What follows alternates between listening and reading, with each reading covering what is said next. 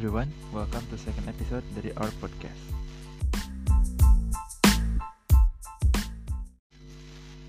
Kali ini gue bakal bahas tentang mental disorder, khususnya depresi. Kali ini gue nggak sendiri, gue ditemenin sama Caca. Ya, Silakan boleh Ya. memperkenalkan diri. gue Caca. Gue salah satu orang yang pengidap mental disorder depresi berulang. Oke. Eh, gue bakal jelasin singkat apa itu depresi. Di sini gue ngambil dari eh, nhs.uk. Depression is more than simply feeling unhappy or fed up for a few days.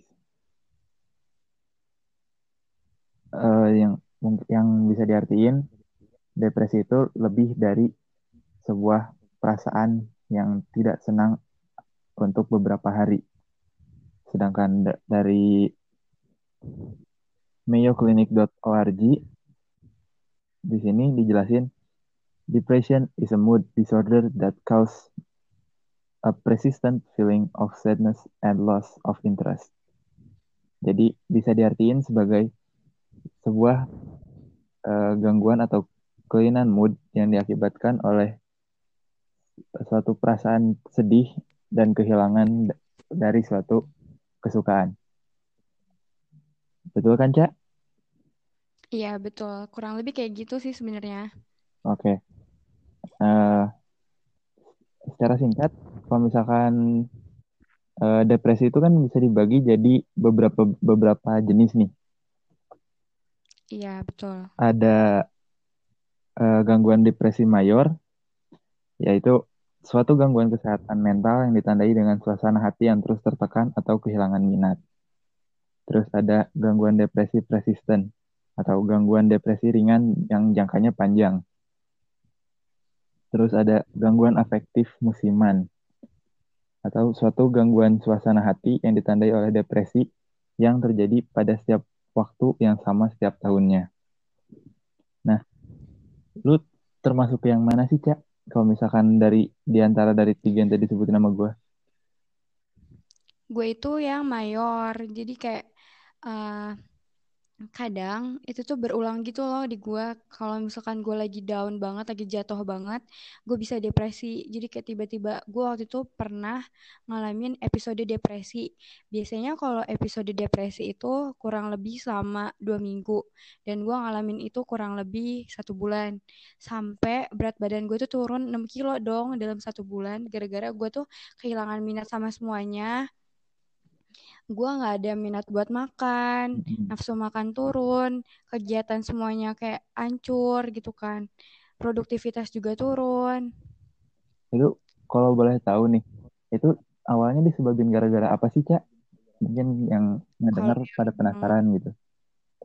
Baru-baru ini ya, Mm-mm. kalau yang baru-baru ini, gue tuh waktu itu pernah di ghosting nih sama orang. Kayak menurut menurut kalian, kalau misalnya ghosting itu kayak hal sepele, ternyata itu tuh enggak hal sepele. Mm. Jadi dampaknya itu buat si korban yang ghosting ada kehilangan minat, terus kayak ada perasaan yang kayak gue tuh kayaknya salah deh gitu kan, kayaknya salahnya di gue deh gitu. Kadang overthinking yang berlebihan Ya, juga. ada satu perasaan gak enak gitu ya. Gara- eh, mungkin, Iya, jadi kayak duh, gue ada sikap yang salah nih sama orang ini. Makanya dia bisa ghosting ke iya, gue gitu. Kayak gitu kan. iya makanya itu. Nah, Iya, jadi kayak mikirnya itu selalu ada di kita salahnya. Ternyata nggak sepenuhnya kayak gitu. betul. Nah, sebenarnya gitu. Menurut psikologi juga itu tuh termasuk hal yang parah. Ya, betul.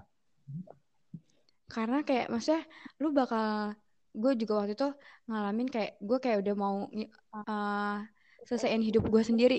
Gara-gara gue tuh udah kayak gitu. Wah, parah sih kalau udah sampai ini mau iya. ngakhirin hidup sendiri gitu. iya ngakhirin hidup intinya. Gara-gara di, di ghosting kayak maksudnya ya menurut kalian tuh hal sepele ternyata itu enggak bagi gue Itu ghosting itu sebenarnya kelihatan sepele efeknya. Cuman kalau misalkan kalian pikirin lebih jauh gitu, efek dari ghosting itu bisa lebih parah dari dari sekedar si korban ghosting yang ngerasa kehilangan orang yang ngeghostingin dia gitu. Iya. Lu udah ngalamin depresi tuh selama berapa tahun sih? Atau berapa bulan gitu?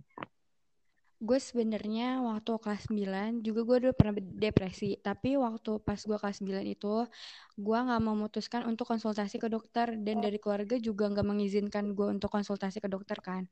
Terus Mm-mm. uh, setelah kejadian beberapa bulan yang lalu, itu kan kurang lebih bulan Juni akhir ya.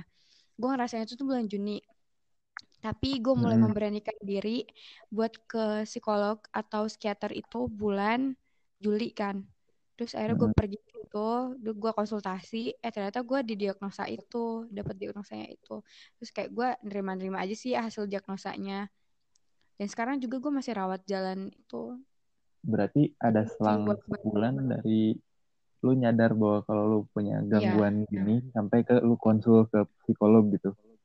Iya, karena gue nyadar kayak ada hal yang gak beres di dalam hidup gue gitu kan. Mm-mm.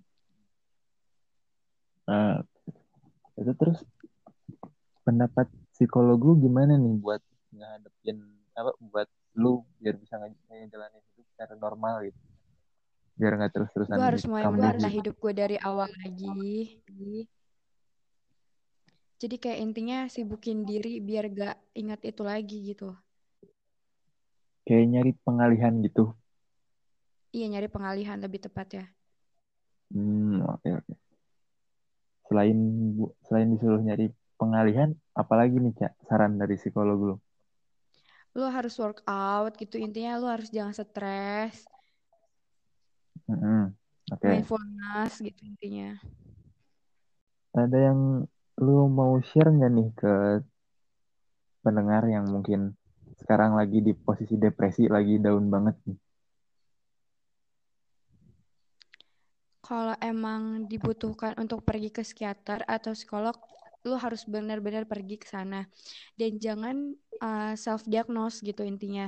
Terus, dan lu harus punya s- terlebih dari support system itu dari keluarga terdekat. Karena kalau menurut gua, keluarga itu kayak yang ngingetin lu untuk minum obat, lu biar gak depresi lagi. Intinya kayak mereka tuh harus ada dan mereka harus tahu kalau lu punya mental mental disorder gitu. Jadi kayak misalkan eh keluarga tuh kayak proteksi gitu buat lu biar nggak kambuh lagi gitu. Iya. Sorry nih, kalau misalkan bahasa psiki eh, bahasa psikolog itu apa sih? Kalau misalkan kambuh-kambuh gitu? berulang kali ya karena kayak gue juga berulang lagi depresinya berulang terus gitu Hmm, oke oke. Dan lu sekarang eh pakai obat buat ngeringanin depresinya nih. iya karena gue pergi ke psikiater jadi gue dikasih obat pagi dan malam gitu Dan itu dipakai kalau misalkan lagi parah gitu, lagi depresi Enggak. parah gitu. itu minumnya tetap sama masih berobat jalan lu harus minum itu gitu sampai Oh, obat jadi- itu habis gitu Obatnya obat, jadi kayak rutinan gitu obatnya ya. Iya rutinan gitu dan tiap hari harus diminum gitu kalau misalkan itu tuh sebagai penetral aja karena kan kalau misalkan yang punya depresi ada ketidakseimbangan dalam cairan otaknya kan Hmm, jadi sebagai pengontrol aja gitu hmm. Ya biar agak normal lah gitu ya. iya Kalau misalnya ini. Itu obatnya sejenis obat penenang bukan? Kalau misalkan ini. iya obat penenang juga kan gue minum obatnya tuh ada yang racikan sama yang bukan racikan kan kalau yang racikan itu Hmm. gue minumnya itu pagi kalau yang bukan racikan gue minumnya malam Oh iya, gue lupa nih. Gue lupa nanyain ini ke lu. apa tuh Eh, gejala apa yang lu rasain pas awal-awal sampai lu mikir, wah gue ada kelainan nih gitu. Yang pertama itu yang gue rasain adalah stres yang terus-terusan gitu kan. Terus kehilangan minat terhadap sesuatu, produktivitas itu nggak jalan. Nafsu makan itu sama sekali nggak ada. Kayak hidup lu tuh eh, berantakan lah gitu ya. Iya, misalkan secara Iya, bener. kasarnya gitu. Iya kayak gitu kayak udah nggak tahu lagi mau ngapain kan. Berarti eh Terus sekarang melakukan rawat jalan supaya uh, bisa meringankan si depresi lu. Iya. Dan berarti lu udah ja uh, udah jalan tiga bulan nih rawat jalannya sampai sekarang. Gua Sampai ini. kemarin uh, pertama kan gue ke psikiater sendiri kan gue ke psikiater tuh pertama kali ditemenin sama orang tua gue tapi orang tua gue tuh nggak masuk ya salah gue sendiri sih karena kayak harusnya gue ditemenin pas lagi kontrol tuh pas kontrol Hmm. pertama harusnya gue tuh orang tua gue tuh masuk tapi gue nggak nggak mau orang tua gue tuh masuk itu salah gue di situ terus kontrol kedua di dokter yang sama uh, gue ditemenin sama temen Mm-mm. jadi orang terdekat gue, sahabat gue nemenin gue buat masuk ke psikiater, nemenin gue konsul gitu kan. Terus yang uh, satu lagi, gue tuh punya psikiater lagi ternyata gitu kan. Kakak gue bawa gue ke psikiater. Jadi uh, terus hasil diagnosa saya tuh beda gara-gara kakak gue tuh masuk kan nemenin gue nemenin gue konsul. Terus akhirnya Jadi, gue rawat jalannya diulangi lagi dari awal gara-gara pindah dokter. hmm, jadi kalau misalnya udah mulai rawat jalan nih, nggak boleh pindah psikiater gitu ya, biar nggak capek dua kali gitu istilahnya. Enggak sih sebenarnya kalau untuk psikiater atau psikolog itu sebenarnya lu cocok-cocokan. Cocok-cocokan gimana nih? Jadi kalau misalnya lu nggak cocok sama si dokter ini, lu pindah. Uh, cocok-cocokannya itu dalam artian lu nyaman apa enggak sih sama dokternya gitu. Oh, oke oke. Jadi nggak nggak kayak penyakit-penyakit lain gitu ya, coba misalnya Iya, lu ke dokter A dan dirawat sembuh gitu, terus lu check up ke dokter B dan dokter B juga ny- nyatain sembuh juga gitu. iya. Sedangkan Nggak ini kayak gitu ya? ada yang berbeda kan. Jadi kayak hasil diagnosanya ada tambahan, ada yang mengurang. Awalnya gue tuh, awalnya gue tuh di diagnosanya tuh cuman swing doang kan. Doang kan. Eh ternyata, Cuman eh apa ternyata, doang? ternyata gue depresi. Ternyata gue depresi. Gue ngalamin episode depresi kan. Oh, ada yang mau ditambahin lagi nggak dari yang tadi lu udah uh, ucapin buat pendengar yang lagi mung- mungkin lagi ngerasain depresi atau lagi down selain yang tiga poin yang tadi lu ucapin pertama?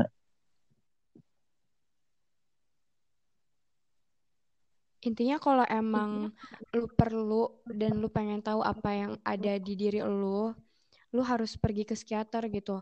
Dan lu nggak bisa self diagnose intinya gitu. Karena kalau misalkan self diagnose tuh mungkin aja salah gitu ya. Ya, mungkin aja lu nya yang terlalu berlebihan. Eh ternyata nggak ada di diri lu gitu. Mungkin dicukupin dulu kali ya, Cah, sekarang. Iya, Nanti kalau misalkan ada yang ngajuin pertanyaan, eh bisa kita lanjut di part berikutnya gitu ya. iya bisa.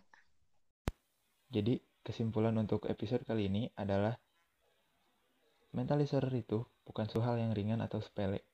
Jadi, kalau kalian ada yang ngerasa punya gejala yang mengarah ke mental disorder, seperti yang tadi kata Caca, kalian harus sesegera mungkin ke psikolog karena mental disorder itu nggak bisa self diagnose.